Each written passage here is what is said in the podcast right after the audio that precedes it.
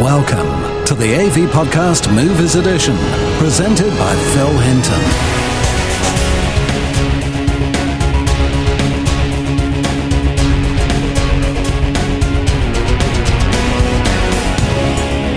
Hello and welcome to this week's AV Podcast Movies Edition. Coming up, we've got the latest DVD and HD news, and we review on Blu ray Open Season and Brothers Grimm, and on HD DVD, we take a look at The Departed. And in this week's roundtable, we're discussing our favourite movie soundtracks. From AV Play, it's this week's DVD and HD news and reviews. So, as always, this moment in time in the podcast, we cover the DVD and HD news. And I think for a change, I'll start things off this week with the announcement that Fox are going to release the Region 2 DVD version of Hogfather on the 9th of April 2007. For those who don't know, this was the successful Sky One series, which ran in December, and it'll come to DVD both in a standard two disc edition at 19.99, as well as a limited collector's edition, which includes a special note to Terry Pratchett fans. Both are packaged with special features, which include exclusive deleted scenes, a fascinating introductory guide to the Discworld, and a making of featurette. So, did anybody catch this when it was on the TV? I only saw the first half. Yeah, I didn't see it at all. So that'll be a no then. So no. but we'll probably review. We'll send it to one of the people who only watched half of it, so they can watch the other half when we get the review copy. okay, so that one's coming out on the 9th of April. That's a Hogfather on Region Two. So who's up next? Let's have a look. It's Chris. Hey, now here we go. This is the uh, my favourite film of last year, uh, my favourite Bond movie, perhaps of all time. It is Casino Royale, which finally comes to Blu-ray disc on the 19th of March, and it's priced at a whopping £24.99 and worth every penny, I have to say. 21st James Bond adventure, of course, Daniel Craig, his debut as 007. It is absolutely a great, great, great movie. Uh, it's coded for all regions, A, B, and C. Features include a 1080p 2.40 to 1 widescreen image, and it's got a well, I'm presuming a fabulous PCM 5.1 uncompressed soundtrack. I haven't heard a bad one yet, to be honest. We have a few featurettes as well. Becoming Bond, lasting about 30 minutes. James Bond for real, another 30 minute little featurette. Bond Girls Are Forever, 50 minutes plus. Well, that sounds good. That's definitely a favourite there. And we have a Chris Cornell music video for the track You Know My Name, which no one else apart from me seems to like, but I think it's brilliant. And, uh, well, guys, I can't wait for this movie at all, as I'm sure you know. How about you? Chris, how many times have you actually seen this movie? Um, if I told you I'm not sure, would you believe me? I, ha- Yeah. I don't know. I've, Yeah. I've seen it. I've, I've seen it at the at the pictures about five times. I've got to say, a quick look at those extras. I know, like, just reading the words on the screen doesn't really say what, what the extras are. Doesn't say a lot, does but it? And, it, uh, it looks a little bit, a little bit bare, doesn't it? I mean, that's It what. looks very threadbare. I mean, you, would be expecting on a standard release, you'd have a double discer, wouldn't you? Which would have deleted scenes, it would have commentary tracks, it would have all sorts of stuff. But this kind of leaves you wanting and makes you think that, hang on a minute, there's going to be another version, isn't there? Somewhere down the line. And of course, what I'm hoping is that the standard release will not have more on it as opposed to the Blu-ray. I don't know what's on that, what's going to be on that one. So Well, that's it. I mean, Blu-ray will have its advantages, but I also noticed that a lot of the extras on Blu-ray tend to be missing. You know, where other discs you get ported over from the DVD or whatever. Blu-ray doesn't seem to do that at the moment, which Well, is a shame. This is it, and of course there'll be a standard release at the same time. But what's going to be on that one, I, I'm, I'm not sure myself at this moment in time. And knowing my luck, I'll end up getting them all. I have no doubt whatsoever that you will have every version of that disc, Chris. Okay, so we'll move on because it's getting a bit like deja vu at this moment in time, and we'll move on to Cars. The latest Denzel Washington thriller, uh, directed by Tony Scott, is Deja Vu. Um, I've always been a fan of uh, Denzel Washington, and pretty much everything he's in is guaranteed to be watchable. It's coming out on the 24th of April, released by Buena Vista. the disc is getting a 2.35 to 1 anamorphic widescreen transfer, DD 5.1 track, as well as some featurettes and some deleted scenes. It's retailing at 29.99 in dollars, because of course this is the Region 1 release. Um, but I'll be out there well up for checking this out. So Tony Scott, another movie from him, a bit hit and miss. Tony Scott, isn't he? Any of you guys managed to catch Deja Vu? No, I, I didn't see it, but I, I have to say I, I wouldn't mind picking up myself. I think it does look pretty good.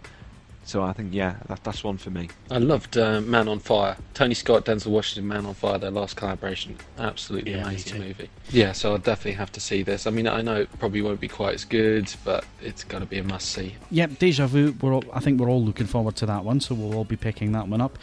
Uh, moving back to Blu-ray, this time UK releases, and Simon's got some news for us.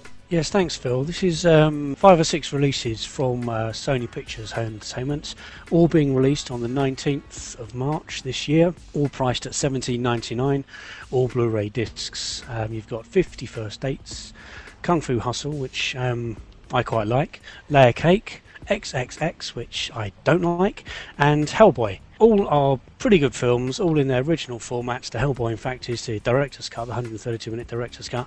Um, not very many extras with any of these, I'm afraid, though.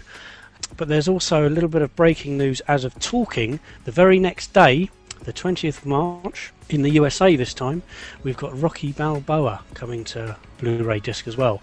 Don't know very many specs about that at the moment, um, but I just thought you might like to know that. So Sony once again uh, releasing Blu-ray in the UK. It seems to be trickling out very, very slowly for the format in the UK, which is not the case in the States. States seem to be getting lots of releases every week at the moment. So from those discs, any of them that are of any interest to any of you guys? Oh, definitely, yeah. Hellboy director's cut. Um, I loved even the theatrical cut of Hellboy. Director's cut adds a, a little bit extra to it, character-wise, and a few nice extra scenes. And yeah, on its standard release, it had a fabulous image, great sound. It's going to be 1080p and English PCM 5.1 uncompressed. Yeah, definitely, I can't wait for that. And Layer Cake, Daniel Craig, pre-Bond. That's a great, great movie as well, full of twists and turns. And yeah, though certainly out of that little lineup there, I'll be, I'm, I'm having those without a doubt. And Rocky Balboa, that's a good film too. Yeah, might have that one too. So we'll stay with Blu-ray as we wrap up this week's news, and it's Seth Gecko. Well, Buena Vista are actually going to be releasing four titles in the upcoming weeks. On the 20th of March, we're going to see Johnny Depp's Finding Neverland and uh, an apparent family favourite in Chicken Little, although I'm not particularly sure that uh, it's a favourite of mine. You're going to have PCM and 5.1 and 1080p video presentations on those. And then on the 3rd of April, we're going to get two turkeys after the chicken King Arthur Director's Cut and G.I. Jane, but with Demi Moore. Uh, 1080p, PCM 5.1, and absolute garbage. All of those titles will have a retail price of $30. As much as you panned those movies there, there's actually three there I'm picking up. Chicken Little ain't one of them, of course, but um, I loved Finding Neverland and King Arthur director's cut adds a lot of gore to it. It's not the best movie ever made, but I don't know. There's something about it which I quite like. Keira Um, Knightley, dude. Yeah, it could be that actually, and uh, well, and well, I think you just pretty nailed why I like GI Jane. Not because Keira Knightley's in it, but Demi Moore is in it, doing one-arm press-ups as well, and the incline sit-ups. I have to say, I I love that movie. it is a, it is a turkey, but there's room in the world for turkeys too, and I quite like I quite like it. I'm definitely going to get that one. So there you go, from the turkey's mouth, uh, three discs that he'll be picking up. And that rounds up our DVD news and HD news for this week. The latest high def news and reviews every week. Every week. Every week. Oh, You're listening to the AV Podcast. The AV Podcast interview of the week with Phil Hinton. This week we caught up with Danny Dyer to discuss his new film called Straight Heads, which is released in UK cinemas on April the 20th. The film is obviously aimed at an adult audience, and as we are a family friendly podcast, we should warn you about the following content coming up. We've also bleeped out Danny's language. So I started by welcoming Danny back to the AV podcast. Welcome to the podcast again, Danny. Last time we uh, we spoke, we were talking about Severance, and it's been out oh, yeah. DVD for a while now.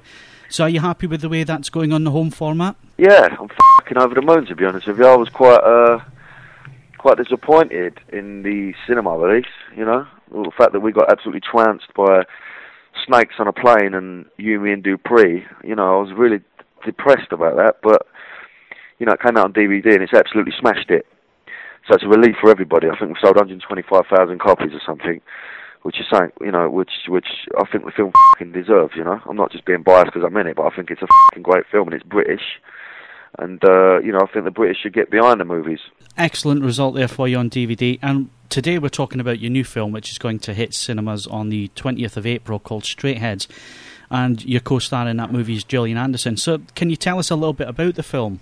I basically play somebody that installs security cameras, and um, I'm basically just installing these security cameras at Gillian Anderson's house. And Gillian Anderson plays this very rich businesswoman, very sexy, as you'd expect from her, and she just takes a shine to me.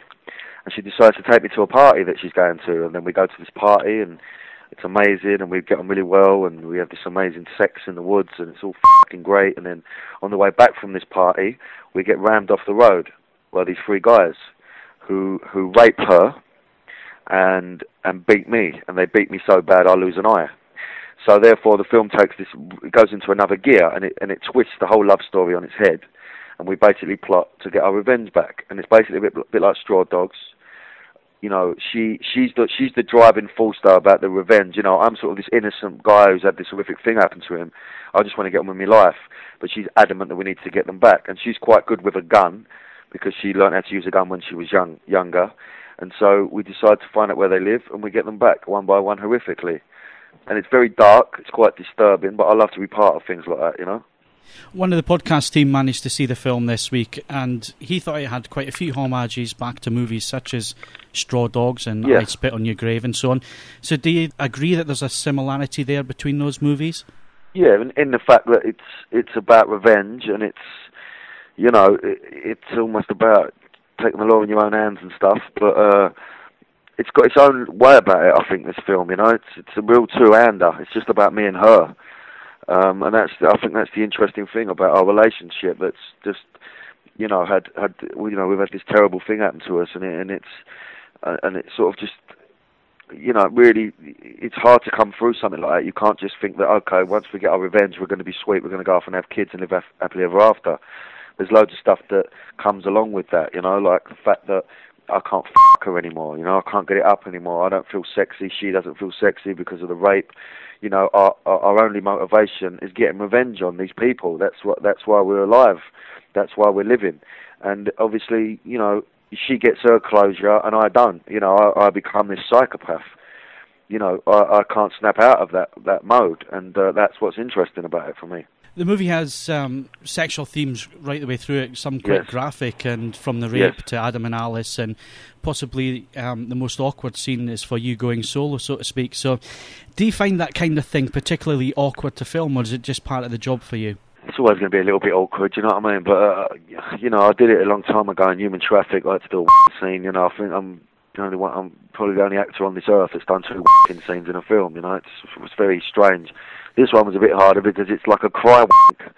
I'm wanking and crying at the same time because, you know, I just can't get it up anymore. So, I mean, that scene wasn't actually in the script. You know, it was after we shot it. We had to come back five months later, and he wanted to add that scene just to show what sort of torment I'm going through. But, uh, you know, you got to get your head around that quickly if you're going to be an actor. You know, you can't start getting embarrassed at f- all. You know, you've got to go into that 150%. You know, you start getting tricky around it, you're just going to make problems for yourself.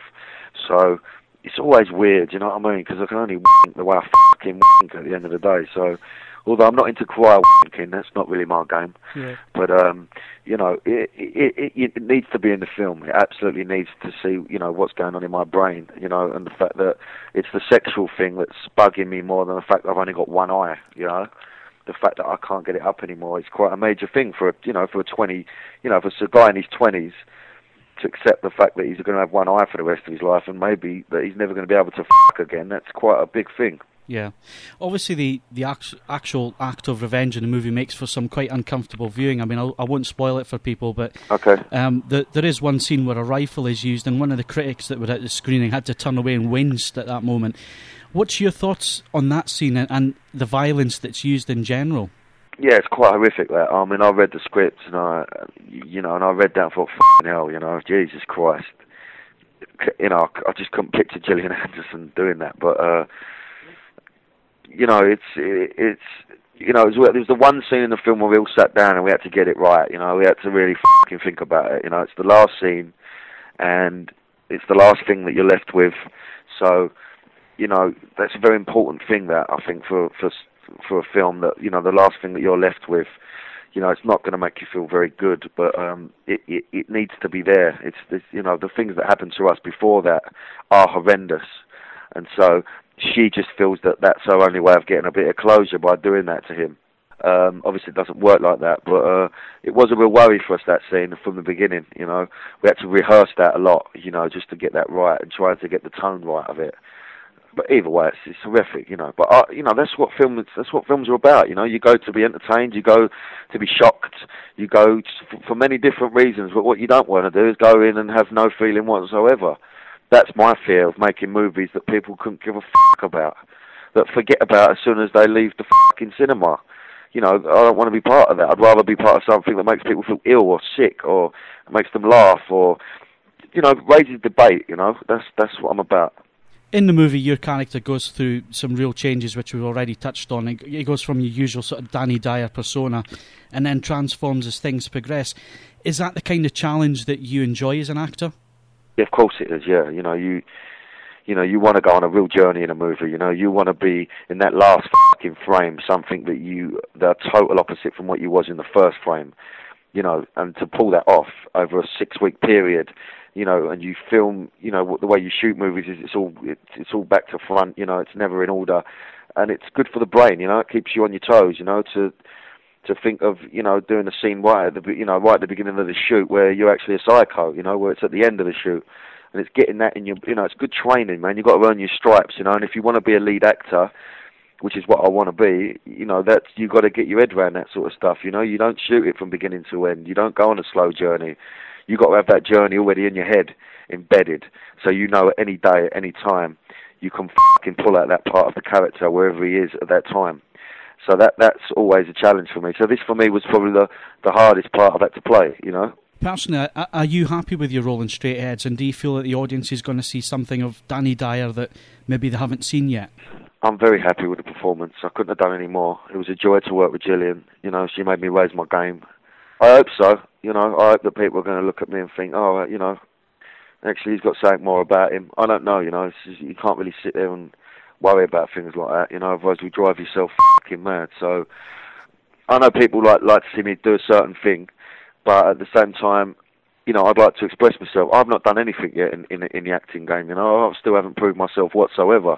You know, and I'm and I'm still quite young. So, you know, I've got lots of shit out there I want to try. You know, and you know, I'm hoping this is going to be a little stepping stone. Now, I guess any red-blooded male's ambitions to share a little bit time with Agent Scully What's yeah. like, what was it like working with Gillian Anderson?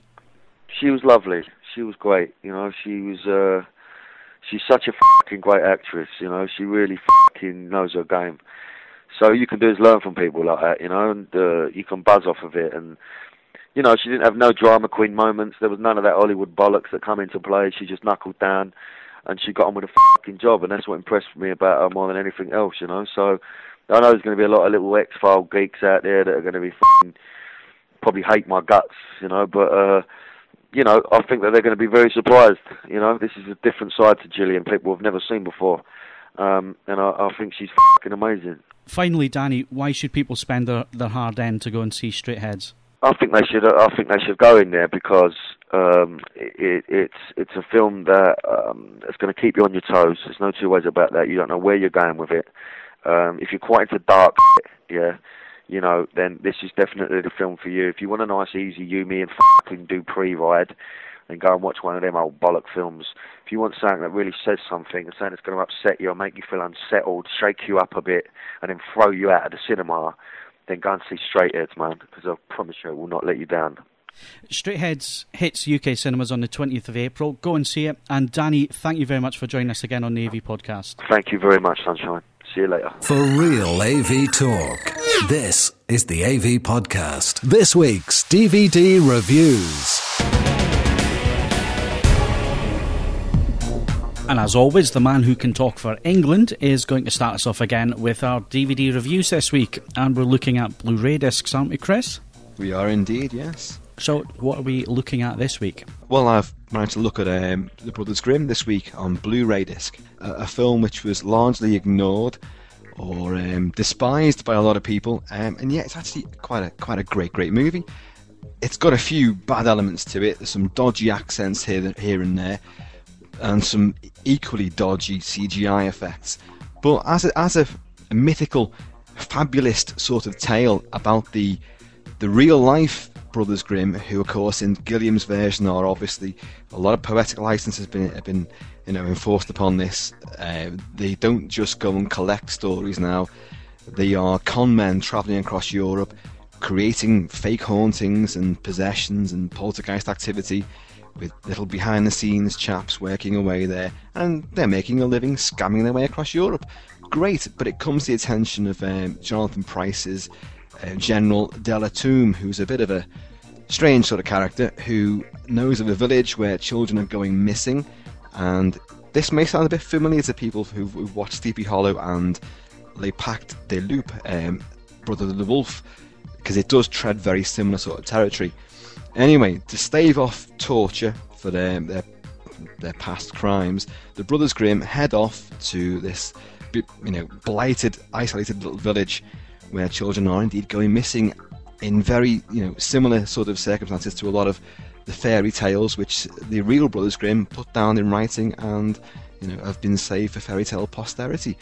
And yeah, it's I think it's a great, great movie there's a few dodgy um, elements thematically to it. The ending goes on for far too long, a lot of cliffhanger after cliffhanger and silliness ensuing.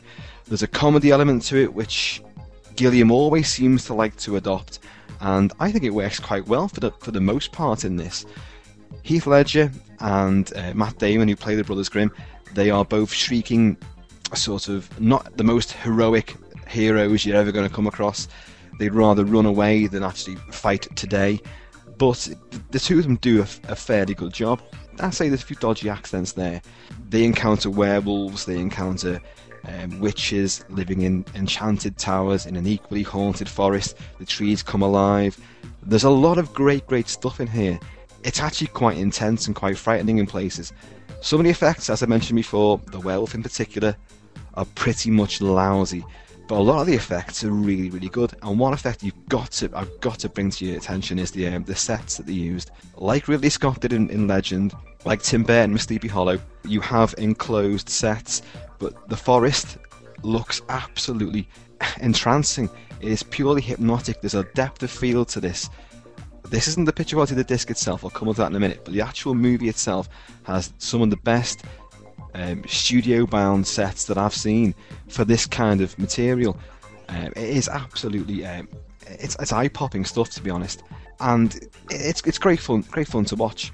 Apart from dodgy CGI, there is another element which sadly derails the film for me quite a bit, and that is the acting of Jonathan Pryce as General de and sadly Peter Stormare as his lieutenant, Cavaldi, who's fond of torturing people. Now, I've mentioned before about Peter Stormare ruining other films, particularly Constantine, where he played the devil and he camped it up something rotten.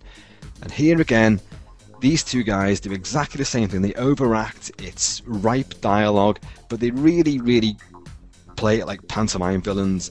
Now, okay, this is a kind of film where this sort of thing could be got, gotten away with, but sadly not by these two guys. And each time they're on screen, which is a lot, sadly, um, the film loses a lot of ground. But overall, I thoroughly, thoroughly, you know, enjoyed it. It's a great, exciting tale, and it looks sumptuous. And I love, you know, Terry Gilliam's sort of gothic sensibility with it. Great stuff. Now, the Blu-ray disc uh, is absolutely gobsmacking in quality. The picture is scintillating. I have not seen detail like this on anything else.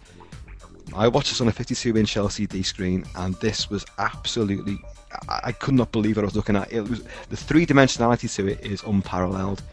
The detail on every single image is just superlative. Again, I mentioned the, the, the forest sets that they created. It's all it's autumnal. You have leaves across the ground in, in, a complete thick carpet, but you can pick out every single one. The colours leap off the screen. The depth of field is, is amazing. Black levels are superb. It is truly, truly a, a glittering display of, of what certainly Blu-ray can do. I did notice occasionally there was a bit of sort of haziness on deep, deep reds. There are scenes set in the torture chamber and scenes set in the tavern where the whole um, room will be lit up by lots of roaring open fires. Now, now I only nitpicking here to be honest, um, but you know there was a certain amount of hazing and slightly slight grain was enhanced in those very thick coloured sequences. But apart from that, you know, it was absolutely incredible to look at. But the really, really good thing about this was the PCM uncompressed 5.1 soundtrack to it. It's got a Dolby Digital 5.1 track as well, which is all all very very good. You know, you won't be disappointed with it. But if you can flick over to the PCM, wow, this is incredible stuff. Again, I mentioned House of Flying Daggers uh, on the last podcast, and I've reviewed it as well. And uh, the sound for that was incredible. This seems to go even further in immersing you totally into a movie. A full speaker workout, absolute clarity, pin sharp clarity. It just blew me away. It's a joy to put it on, sit back, and just crank up the sound. But it's not just like the sheer volume and the bombast of it, it's got a lot of that too. Exceptionally deep bass levels to it, which really do rumble away. But every speaker gets a lot of work to do. There's directional sound zipping over your head, bouncing around behind your head, and that the acoustics are absolutely tremendous stuff. Trees which come to life and uproot all you got to do if you want to test the, the, you know the capability of PCM against Dolby Dig, which you shouldn't have to do. It should speak for itself really. But if you wanted to, the scene very early on with Little Red Riding Hood going through the woods, she's pursued by a wolf. In your front right speaker, the a tree will uproot itself. The sound from that is absolutely incredible. You flicked the, the Dolby Dig, it's yeah, you can hear it, but it's nowhere near as a as, as you know vibrant and alive and you know making you jump sort of thing. So it's absolute top top um, disc for AV quality. Extras wise, you've, you've actually got a couple. You've got a Terry Gilliam comedy track, which is sadly a bit dry because, as passionate as he is about his, his subject matter, it's just he needs someone else to bounce ideas off and anecdotes. He also seems to know every single extra and everybody they were related to, you know, throughout the entire production. He must have employed everybody in Prague where the film was made, and you know he likes to talk about them. It's a good track, but you know it could have been improved with someone else getting involved as well. You have a quite a stack of deleted scenes, one of which is absolutely superb, which details a, a battle with um, a, a monstrous tree which is attacking the main characters. It's a huge sequence. It's not quite finished in the, in the deleted scene, but it's well worth watching. Other scenes are, are largely extensions of, of, scenes you've already seen, and they add a bit of character stuff, basically. Uh, and Gilliam also does a, an optional comedy track over those. You have a very brief uh, documentary about the, the visual magic of, of the film, and it, uh, at least they're honest enough to say that you know a lot of things didn't work out too well. Uh, the wolf again, but they do point out a lot of things where you know the effects the effects that you didn't even notice but were actually you know CGI, and and the, the blending of the the sumptuous sets with the matte painted backgrounds that is really good as well. I mean, I can't fault the film there at all. So basically, overall, I, I recommend it. It's a great Blu-ray disc. It's a showcase for AV for the AV quality, and it's a, a, damn fine film as well. And from the Brothers Grimm on Blu ray, we head over to Kaz Harlow, who's been looking at The Departed on HD DVD. Well, this is the latest movie from Scorsese. Now, I've always been a fan of Martin Scorsese ever since his days of uh, Taxi Driver and Mean Streets. He's been the director who's most channeled Robert De Niro's energy, and I reckon De Niro is easily my favourite actor.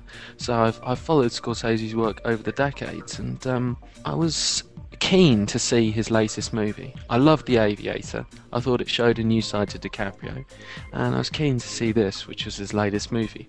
Now, it's a movie about the Boston crime underworld. Uh, Boston predominantly Irish, so it's the Irish mob in Boston. It focuses on two police officers, one who's an undercover cop who has to go into the into the mob and get in deep with the leader, and the other who's been sent by the the mob boss to go undercover within the police units and effectively prevent them from ever catching him. Now, The Departed, as a lot of people probably know, is basically a d- direct copy of Infernal Affairs, which is like a 2002 2003 movie, only a few years old, and it's um, it's a, a line for line practically translation of that movie, and it's pretty much the only fault with this new uh, interpretation.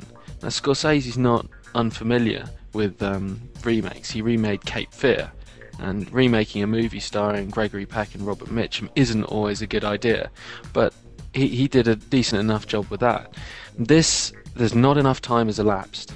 The movie is, um, it has everything you want in a movie a great soundtrack, uh, great cinematography, great scenes, classic lines, brilliant powerhouse performances by Jack Nicholson back on form, uh, Leonardo DiCaprio, uh, Mark Wahlberg, some tremendous performances in there, all star ensemble cast. It's got a nice epic feel to it, uh, it tells lots of stories with interlinking story arcs. Uh, it's got an ending I wasn't wholly satisfied with, um, but overall, it's a it's a good, solid, quality movie. Perhaps not Scorsese's best, but like him on a bad day is better than most other people on really their best days. So it's a good movie. It's just a copy, and I I cannot get over the fact that I've seen it all before, just a few years ago, by quality actors like Tony Leung and Andy Lau, uh, and doing it better. There was no need for this film to ever exist. And it comes to the HD DVD release. It's an HD DVD and a DVD combo, in terms of HD, we're looking at amazing picture, amazing sound. The the film gets one of the best transfers I've come across so far in HD. Uh, it, it's just got no problems with it. There's no softness, no grain, even in the really dark scenes. Uh, the facial details are, are, perfect. The, the landscapes are brilliant. It's it's not a, a really sunny setting, but it's portrayed in a bright, fresh, natural look. Uh, it looks tremendous. One of the best uh, video presentations I've come across so far on HD. Sound wise, it gets much the same. I mean, it's a it's a true HD mix. It's Dolby True HD mix. One of the few true HD mixes that I've come across. Sounds amazing. Scorsese stuff is ideal for this kind of mix because you're talking about like a powerful emotive score and you're talking about a bunch of superbly placed um, song tracks as well, music tracks by all his favourite artists. I think he's used Rolling Stone's Gimme Shelter a few too many times now, but you'll let him off because he picks great music. The effects are well presented there. It's typical Scorsese, you know, random violence, all of a sudden, really in your face, loud bang. Um, it's good. It's it's it's good stuff. In terms of the extras, we don't get anything that's HD exclusive, but we get a couple of nice extras, uh, a few deleted scenes. I think there are about nine deleted scenes, all with an introduction by Scorsese, all worth a watch. Nothing that desperately needed to be in there, worth a watch. Um, a couple of featurettes, one that focuses on the character um, that Jack Nicholson plays and the real uh, Irish mob boss who he's based on, and that's quite an interesting featurette with loads of real gangsters in it talking about um, real life incidents. The other one is a featurette on Scorsese and how he, growing up in Little Italy um, gave him this uh, passion for mafia and the underworld and and goes through charts through his movies that have had gangster influences you know you're talking mean streets you're talking goodfellas um, and Casino, and now The Departed. And that's quite a general featurette, which is you know worth it for, for fans of Scorsese to go back and go, hey, there, Mean Streets seems to be a bit of a biography on Scorsese. I see what's going on here. Overall, I gave it a seven. You're looking at a six for the movie, um, nines for the picture and sound, and a seven for the extras. Now, I should point out if they hadn't have done Infernal Affairs, if this was a purely original script, as indeed the screenwriter of The Departed suggests it is, if this was a purely original script, this movie would have probably got like an eight or maybe even a nine. It, it's a it's a really good movie. It's just a copy. Glad to get that sorted out. So we'll move on to our final review for this evening, and it's over to Seth Gecko, who's been looking at what? I've been looking at Open Season on Blu-ray, a movie that stars Martin Lawrence and Ashton Kutcher, a recipe for disaster if ever there were one. It's basically an animated movie with Martin Lawrence voicing the character of Boog, a 900 pound grizzly bear. Now, Boog is a somewhat domesticated bear who's looked after by Beth, voiced by Deborah Messing of Will and Grace. He's a domesticated bear, obviously living with Beth in her house. Um, they perform shows for the um, village where they live. However, due to Elliot's arrival, it all goes somewhat pear shaped, and they end up dumping Elliot and Boog in the woods to fend for themselves three days before open season. Obviously, you had to get the uh, title in there somehow. So it's a buddy movie where these two who can't stand each other have to effectively thrive in the wilderness, and Boog decides he doesn't like it there. He wants to go back to his comfort in his garage in his bed with his teddy bear, um, and that's the general gist of the movie. Now, if you're a kid, you probably think it's great. If you've got more than five active brain cells, you're going to see through this for the actual pap that it really is. It is atrociously bad. However, it is absolutely gorgeous to look at on Blu ray. Forget movies like Monster House, where it has a intentional grain by the director. This is absolutely crystal clear and pristine. You can see every single hair, every single blade of grass. The detail levels are fantastic, and quite rightly so. It's a CGI movie, it should be. Sound wise, it is as usual on Blu-ray in uncompressed PCM, and I'll be absolutely honest, I didn't think it was an amazingly brilliant soundtrack. It's good, it's reasonably involving, um, but it isn't anything as exciting, say, as A House of uh, Flying Daggers. Um, it's not even as good as, say, the HD DVD version of Poseidon, which are very aggressive tracks um, and throw sounds around you from all angles, which are you know very encompassing, very engrossing. It's not that kind of movie, but what it does, it does do very well. Now, the other side of the coin is it does feature, as do a lot of the CGI movies, a lot of big stars. Martin Lawrence and Ashton Kutcher, uh, possibly the most two annoying on the planet after Josh Lucas. Um, but it also has people like Gary Sinise as the uh, hunter, sure. Now, I have to be honest, I didn't recognise his voice in the movie. Um, but he does very well, um, and Billy Connolly uh, probably provides most of the laughs with his sort of um, furry creature called McSquizzy. But other than that, it is purely a demo disc for the, image on its own. Sound, average, extras plentiful, but who cares when the movie is as trite as this? From a movie perspective, I'm only going to give it 1 out of 10, but from an image perspective, you're going to find it really hard to find anything to showcase Blu ray any better than this, so I have to give it 9 out of 10. And on that Blu ray bombshell, that wraps up our HD reviews for this week. For the biggest and best DVD and HD news and reviews, visit avplay.com. This week's roundtable discussion. And it's now time for this week's roundtable discussion. And this week we've chosen to talk about soundtracks, whether they be music tracks or surround soundtracks, as in effects tracks. So we also asked for forum members to take part and send us in their emails, and we'll be reading some of them out during the conversation. So, guys, who wants to kick us off this week with uh, one of their favourite soundtracks on DVD or in the movies? Personally, I, I find that most of my favourite soundtracks um, I associate with my favourite movies. Uh, it comes naturally to adore the um, the soundtracks of my top five, top ten movies. Um, but picking out just an exemplary choice of late it's not necessarily in my top 10 movies, but um, the recent Miami Vice soundtrack I thought was excellent. One of the best soundtracks I've come across recently. So, Kaz, are you talking about the effects tracks or are you talking about the actual music soundtrack there? No, the actual music soundtrack. I haven't checked it out on HD, but um, but on DVD it, it sounds fantastic. And and we're talking about uh, tracks from I think it's uh, it's Limp Bizkit, Numb. I think they did a remix of uh, uh, Phil Collins in the air tonight. Really odd tracks you wouldn't expect to be really good, but they are, and uh, it's it's one of the best music soundtracks I've come across recently. Okay, so we'll stick to movie soundtracks um, as in music soundtracks for the time being. And uh, we'll go to our first email, which is from Neil Byrne. And Neil says, uh, This is Soundwave from the AV Forums, and I saw your uh, after recommendations for best movie soundtracks. So I thought I would share mine. First up, he says The Transformers the movie. He says no soundtrack collection is complete without this one. Quite simply, some of the finest mullet rock to come out of the 80s. He also goes on to mention Devil's Rejects, uh, Rob Zombie's um, greatest tracks ever chosen. Lost Boys from the 80s, he says, is a pinnacle of 80s music greatness. Blues Brothers, Top Gun, if you feel like a bit of homoerotic male posturing, and Forrest Gump, which he says is quite possibly the greatest collection of music ever assembled for a movie.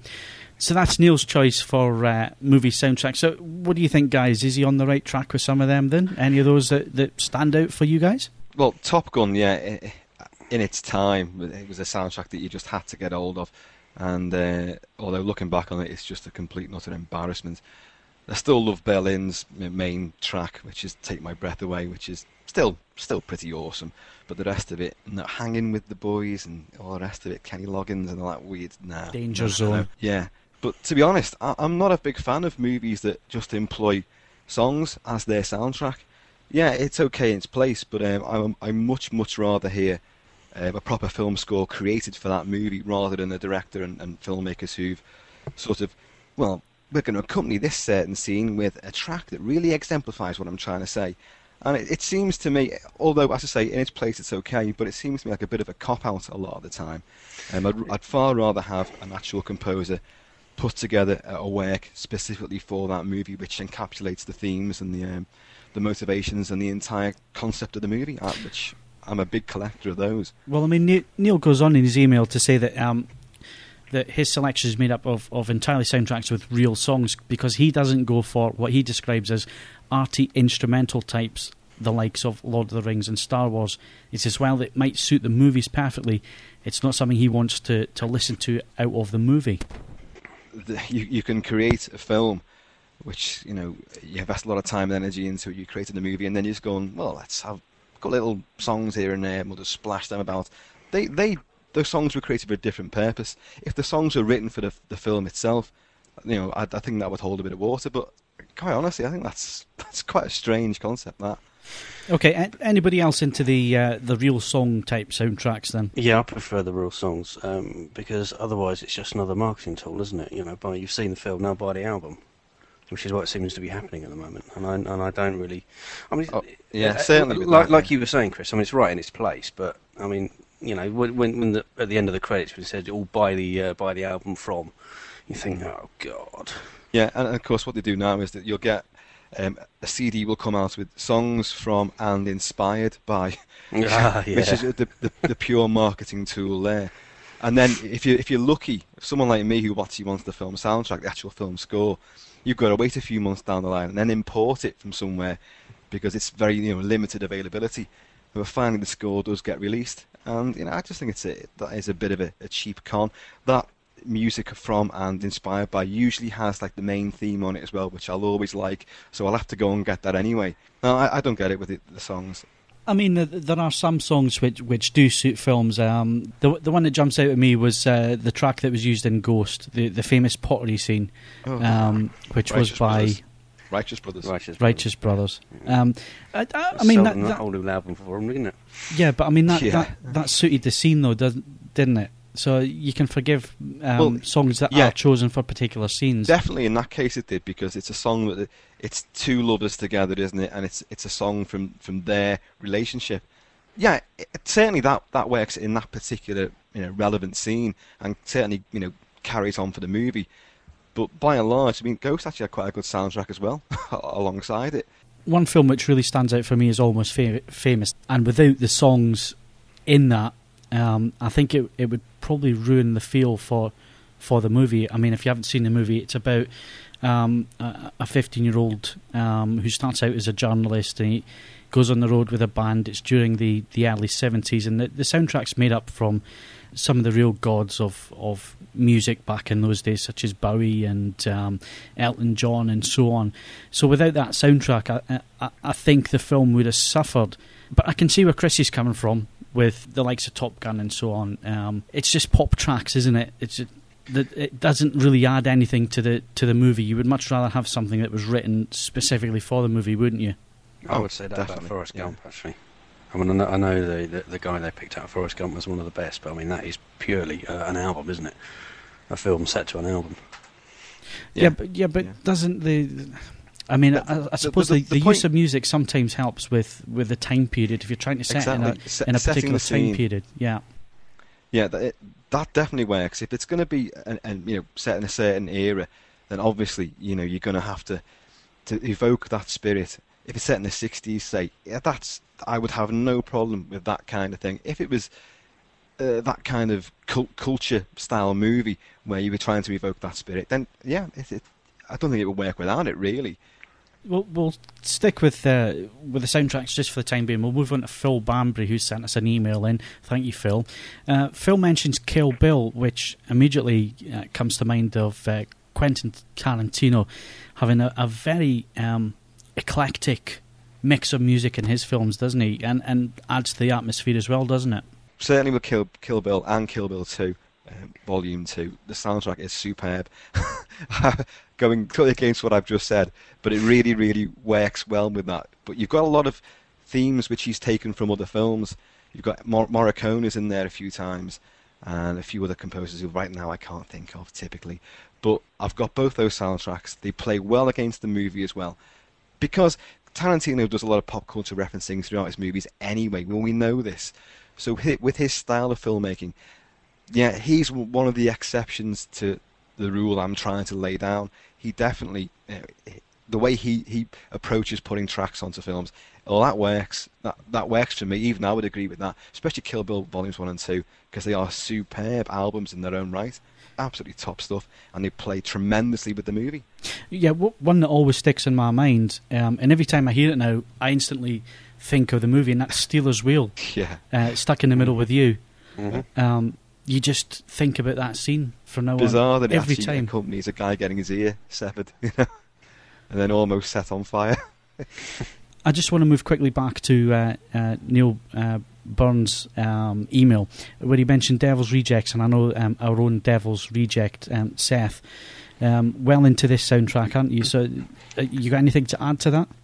Uh, I actually agree with him. It is um, an absolutely cracking soundtrack. Rob Zombie has only done um, sort of two movies, really. The other one being The House of a Thousand Corpses, and he tends to take some of his own tunes or uh, tunes that sort of White Zombie, would, uh, the band that he was in before he be, sort of became a solo artist, were famous for. But he also integrates um, some very, very strange choices um, in House of a Thousand Corpses. Um, I think he had um, Brick House, Lionel Richie cover version of that uh, sort of soul classic. It, it's just a very strange um, meshing of styles. And in, in, the Devil's Rejects, he actually pulls it off even more successfully. Um, I don't think on that movie he actually has any of his own songs. Mm, there may be one or two.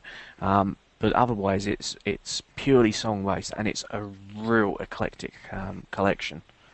So let's leave the song soundtracks for a moment, and let's move on to those scores which are uh, written for particular films. And uh, those people that write them, such as Hans Zimmer, um, we also have Danny Elfman, uh, John Williams. I mean, the list can go on. So, quickly, Phil Banbury and his email, he's picked out The Mission, which was uh, a, a uh, Morricone yeah. um, soundtrack, and Gladiator, which was a Hans Zimmer. Hans Zimmer. Yeah. And just know Chris is going to come in with this one. So to talk about well Morricone and Hans Zimmer, yeah, you've got two ends of the spectrum there because Morricone has been going for a long, long time, and this this soundtracks are very, very emotional, very elegant, very sweeping, very lush stuff, and um, you know very, very exciting as well. I mean, this is a guy who not only did the, the you know the Dollars trilogy for Sergio Leone, which are phenomenal and classic soundtracks in their own right, um, but he also managed to, to do the thing for John Carpenter. And of course, the weird thing about that is that John Carpenter picked him because of all of the films that the Carpenter loved, which Morricone had scored. And what, what does Morricone go and do but try to emulate John Carpenter's Casio keyboard doodlings with a very simplistic, very minimal, but quite resoundingly powerful um, score for the thing. Hans Zimmer, of course, uh, a lot of people don't like Hans Zimmer at all, and I can understand why because this is a guy who, with, together with his group Media Ventures, which has spawned a lot of very, very similar composers to um, to Hans Zimmer himself, because they're all his proteges basically. It's electronica.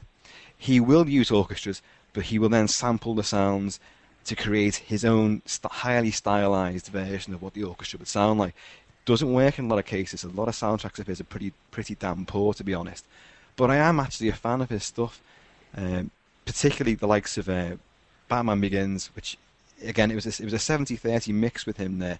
There was James Newton Howard, I think it was as well, who did some some of the score, the more sort of quieter moments, reflective moments. But Zimmer stormed on in there with the main momentous, driving, pulsating rhythms and the action part of the score.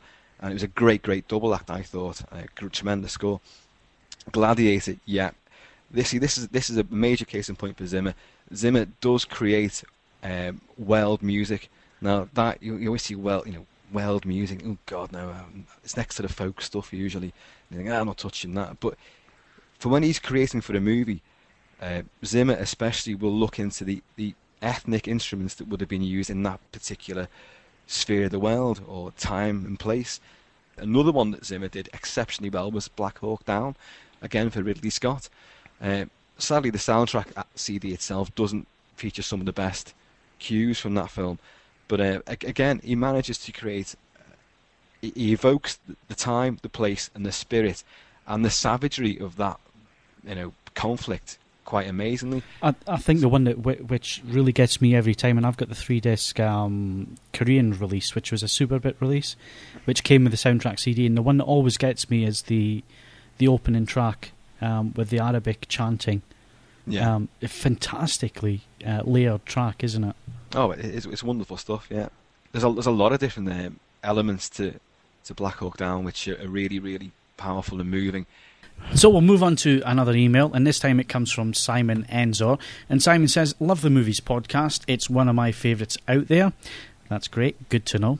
I'd love to hear your thoughts on one of the best films ever made, which was Midnight Run. Well, unfortunately, I've gone through all the reviews, and although we can remember it, um, there's not a lot, that, not a lot that we can really add to that because it was such a long time ago when we we all uh, watched that film. But he does say it has a fabulous Danny Elfman soundtrack, and um, I think you, you hit the nail on the head there, Simon, with that. Danny Elfman, great soundtracks. So, guys, Danny Elfman, who, which soundtracks do you really go for from the from him? The Batman ones. Batman, yeah. Batman and Batman Returns, absolutely incredible soundtracks, yeah. El Elfman um, did a fabulous score for Clive Barker's Nightbreed, which is a film which is absolutely totally naff. But um, it's not. Well, if, if, the if the full version, oh, it's got merit, yeah, but it's it's you know, not a lot. it's got Cronenberg acting. Come on. Well, yeah, yeah, Buttonhead wasn't he called or something? Buttonhead, Buttonface. I haven't seen it for quite some time, but no, he was he was the guy trying to yeah. catch him, wasn't he? He was the he was the, the killer. He he wore mm. like a, a sackcloth sort of mask, didn't he? With mm. uh, with buttons for eyes. Yeah, it was, based on the book Cabal. So yeah, Anyway. Which was a bit of a, a bit of a naff. I like Clive Barker's stuff. Well, I loved his earlier stuff, mm-hmm. but um, I don't think that um, soundtracks, particularly soundtracks. Sorry, yes, of course. Let's get back on track. Ah, back on track. Twelve. Um, yeah, where were we? Danny Elfman. Danny Elfman. Yeah, yeah. Uh, Nightbreed was a was a, a fabulous score that certainly bolstered a, a film that was a, a bit lacking. I thought. But Elfman has a, has a great tendency to do a lot of sort of sentimental and, and whimsy, and he can really pluck the heartstrings. You can listen to Edward Scissorhands, the score for that. My God, it's, well, it, it gets me every single time. And he can he can do bombast, he can do heroic themes. Spider-Man, Batman, we've already mentioned.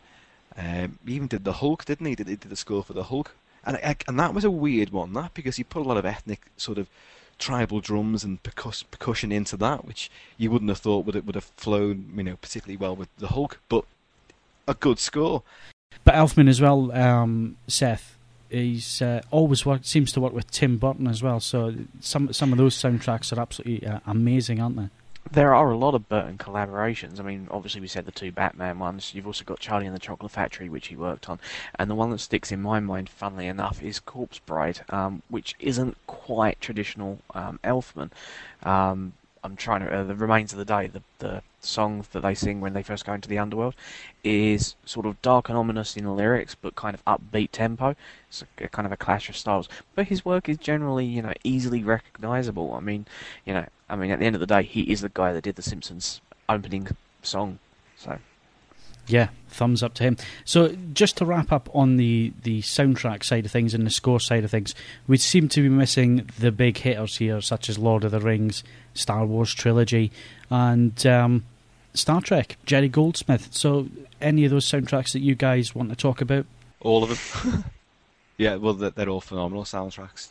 Jerry Goldsmith is is probably my my favourite composer, to be honest sadly no longer with us, but his track record is, you know, beyond beyond question. Um, oh, the Omen, the only Oscar he ever got, The Omen, absolutely fantastic score. You want a, you want a, a score that evokes the devil, that frightens you, that moves you. it's just one, one of the best. I could go on about Goldsmith, but I'm, I will not um, John Williams, of course, probably more famous for actually creating main themes, fanfares, and you know Star Wars, Raiders of the Lost Ark, Jaws, very minimalist score for Jaws, but you know you imagine a film without it. Spielberg laughed when he first heard the, um, the you know the first rendition of the score. He thought, you know, you've got to be joking. But can you imagine a film without it? Seriously, it just wouldn't work, would it? Uh, it even the later collaborations with, Spielberg and John Williams, War of the Worlds, a film I wasn't particularly enamoured with, uh, but the, the score is, is phenomenal. Fantastic stuff there. Close Encounters again, brilliant. I find them all rather similar, I have to be honest. You can definitely tell this stuff, can't you?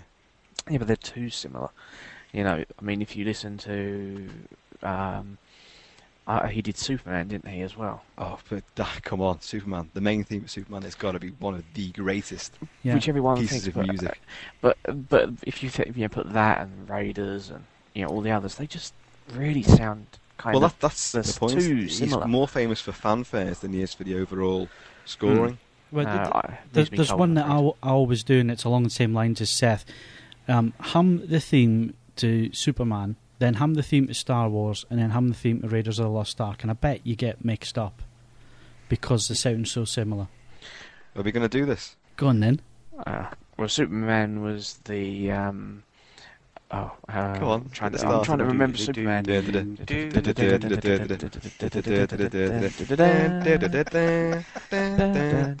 yep. Um, Raiders of the Lost Ark was. And Star Wars was shit. I know, Seth. I agree with you. I, am not a fan of the Star Wars main theme. I think it's appalling. All right, so we, we need to, we need to wrap this up. I mean, we could go on for, for hours and hours and hours talking about the uh, about the movie side of things and the scoring side of things because I want to move on to the sound mixes and effects mixes, and we're going to move on to that in a, in a minute. But if you guys were to pick um, a couple of soundtracks or one soundtrack which you listen to on a regular basis um, from from your favourite films, what would you pick, Chris? Well, my possibly my favourite soundtracks. The, these two track, these two scores would certainly be in there. One would have to be the good, the bad, and the ugly. Ennio Morricone. Such a bizarre mix of, of, of cues in there. All of them exciting, all of them moving. Tremendous, memorable, haunting stuff. And just to be even a bit, a bit weirder, Joseph LoDuca's score for Brother of the Wolf, uh, which is a phenomenal score for a, an equally phenom- phenomenal movie. There, that's two for me at the moment. Seth, I, I have to go for the song one. I, I, Blues Brothers is the obvious one. I, I can listen to that quite uh, regularly, and House of a Thousand uh, Corpses is another one. Um, but in, if it was a, the closest I can get to an orchestral its sort of score. It's going to be anything by John Carpenter. I, have got a soft spot for the uh, theme tune to Escape from New York. So, okay, Simon. Funnily enough, I don't actually listen to many scores, um, but I the uh, one CD set that I did buy was uh, Lord of the Rings trilogy. Um, other scores that I've I've listened to, I quite like the score to Suspiria actually. That's oh, uh, yeah. goblin stuff. It's, you know, Good God, yeah, wild, I, and I and I and I have listened to that quite a lot. Um, so I would I would pick those two. Well, I think if I was to pick two, I mean John Williams would have to be in there, um, and I would pick Empire Strikes Back, just because it's something I've grown up with. I know all the the musical cues, and it's something I can listen to on a regular basis. And um, for a second score, I'd probably pick Dances with Wolves, John Barry. Just it's such a fabulous melodic soundtrack, um, which I can listen to over and over and over. So that'd be my two. Kaz, what's your favourite? Well, as I already mentioned earlier, um, the original soundtrack to Miami Vice is one of my favourites, and uh, I've got to correct myself because I, I did say uh, uh, I did say that one of my favourite tracks from it was a um, Limp Bizkit track. It's not. It's Linkin Park Numb, but uh, that's one of my favourite soundtracks of recent times. Uh, looking back a little bit further, um, I've also got Man on Fire. I'm going largely by the soundtracks I bought on CD, and that's uh, Harry Gregson Williams. But basically, they steal a lot of Nine Inch Nails for that movie, and it works perfectly. So those would have to be two of my favourite soundtracks.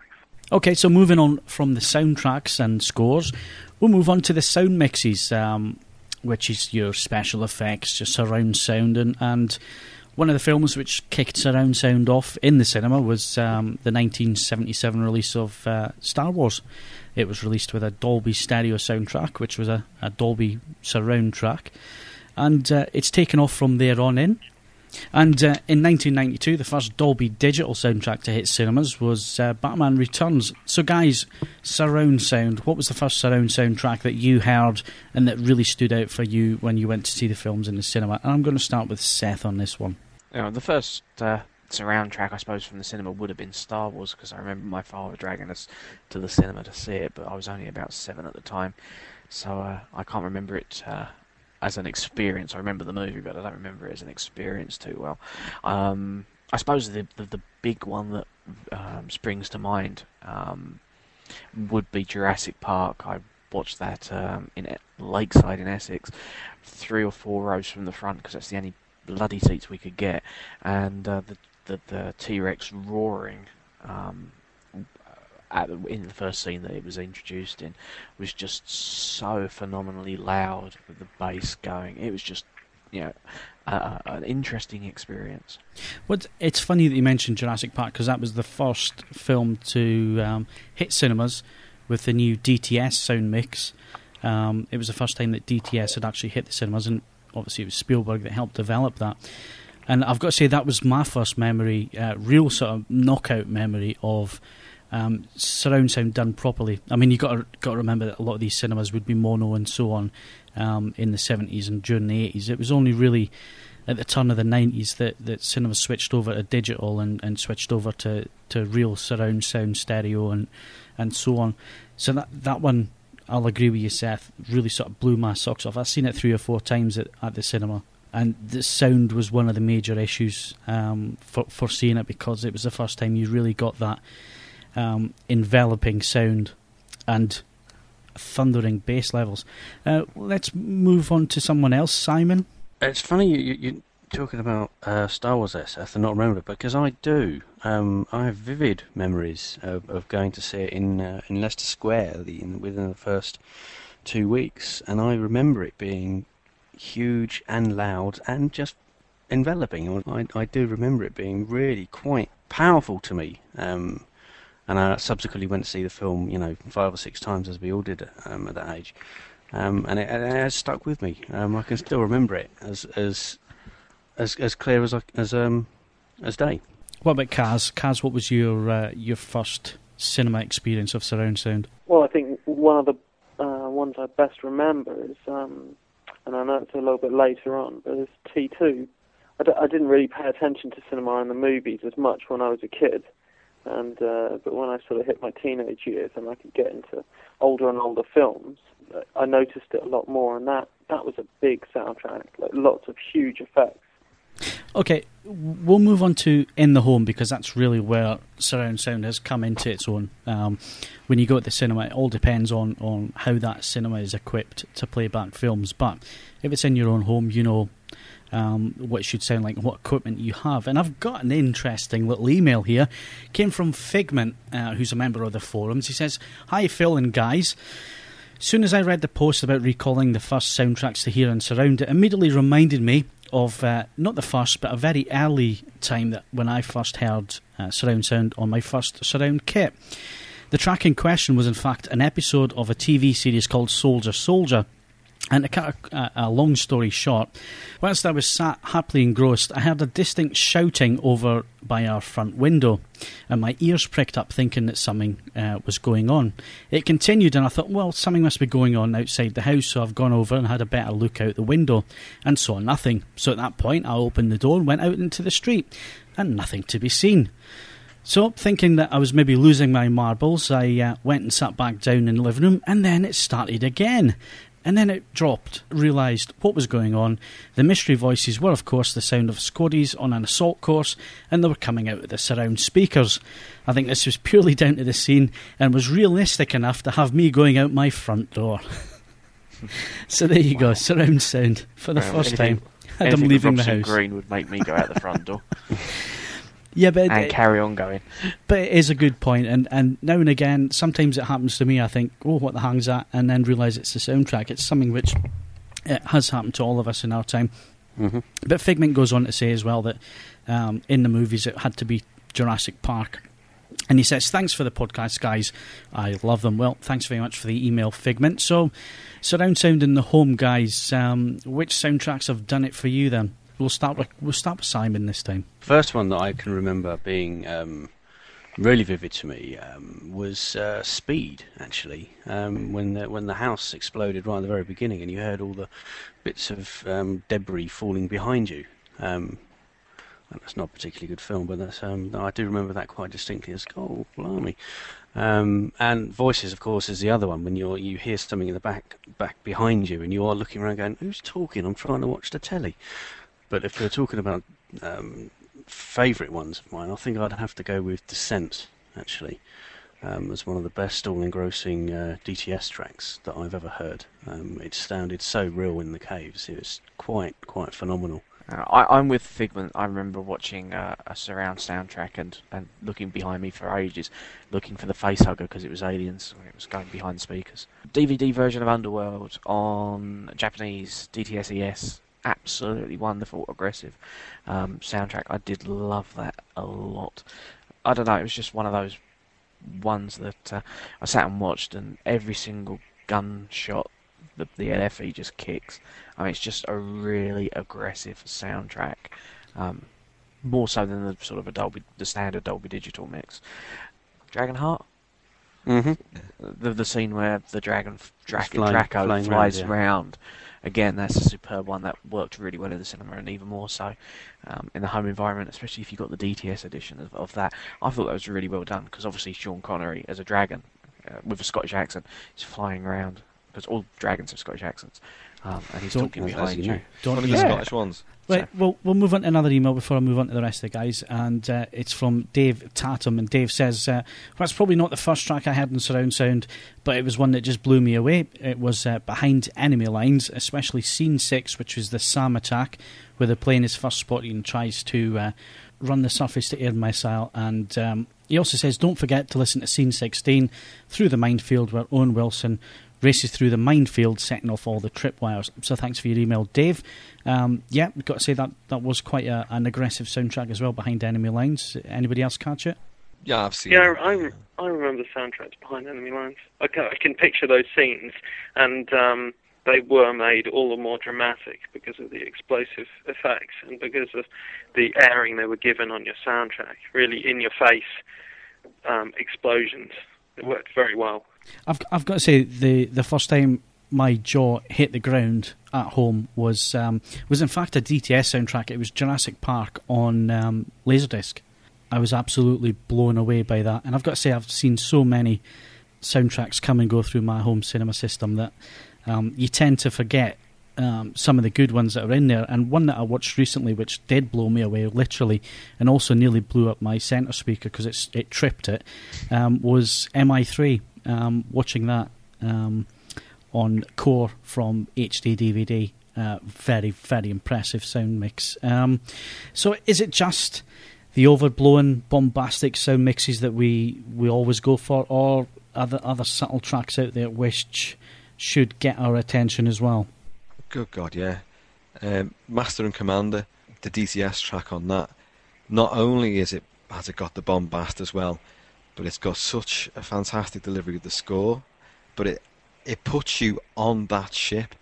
There's there's creaking, there's water sloshing all the way around you.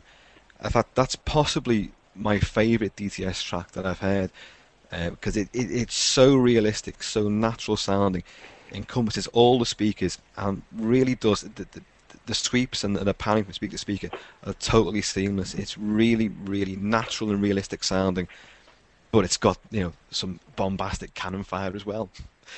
So, what about sound mixers? Do do you guys take any notice about the guys who actually put these sound mixes together? I mean, off off the top of my head, I can I think I can only name sort of two um, at this moment in time. It would be Ben Burtt who did uh, all the Star Wars work and works for Skywalker Sound. Gary Rydstrom, who did um, the Toy Story movies and um, some of Spielberg's best um, sort of mixes, such as War of the Worlds. So, do you guys take any notice in that side of things? I suppose I should do, really, but I, I, unless you see them in a making of documentary, no, I don't think I've ever even looked. And you know that is that's quite a shocking omission, really, considering that I spend a lot of the time actually listening out for these things. I have to be honest, it's one of it's one of those ones that, unlike the sort of the composers of the soundtrack, um, the composers tend to have a very um, not unique sounding, but it's very specific to them. Um, so you can spot, as we've said, a John Williams soundtrack over, say, a Danny Elfman soundtrack, and vice versa. With um, that kind of thing, I don't think um, anyone would you, you wouldn't turn around and go, oh, that's so and so who did the Star Wars ones, because it probably doesn't um, have that kind of uh, sort of fingerprint that they stamp all over it. You know? Yeah, there's no trademark. I mean, it should if it's done properly, it just puts you into the film, um, and there wouldn't be a unique hallmark on that one because it's, it's it's just doing its job, isn't it? But I mean, yeah, I think we've stumbled on something there that these guys are quite unsung heroes, aren't they? Uh, you know, they're there enhancing our movie enjoying experience. You know, no end with some of these mixes. Um, we're not giving them their proper due. Yeah. Well, mm-hmm. let's thank God that the Oscars are there to to uh, give these guys their due, um, because I think it, it is something that everybody sort of forgets about. That the, there is a team of people who have to put these soundtracks together, and overall, I think they, in the majority of cases for most films, they do a fantastic job. So I think we all agree on that, don't we? We do.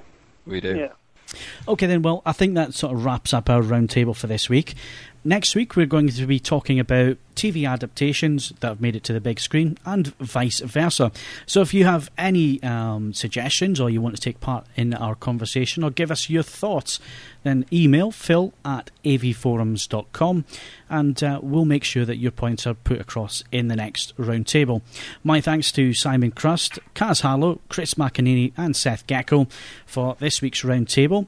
And we will be a little bit later next week as we're all heading off to Bristol on Thursday of this week so we won't be around until a week after next. But send those emails in and uh, we'll discuss TV adaptations next week. Brought to you by AV Forums and AVPlay.com. Oh my god, is there nothing you people can't do? This is the AV Podcast. And that's all we have time for for this week's Movies Podcast. Don't forget to download the home cinema and games editions, and remember that you need to reset your RSS feeds to receive those podcasts. This is Phil Hinton saying thanks for listening, and we'll see you again next week. The AV podcast was presented by Jason Bradbury and Phil Hinton. Original music by Andrew Bassett and Richard Cosgrove. The AV Play review team were Chris McEneany, Kaz Harlow, Simon Crust, and Seth Gecko. The AV podcast was mixed and produced by Phil Hinton, and the senior producer was Stuart Wright. All content, including sound clips and music, is copyright material and featured for promotional use only. The AV podcast is copyright M2M Limited.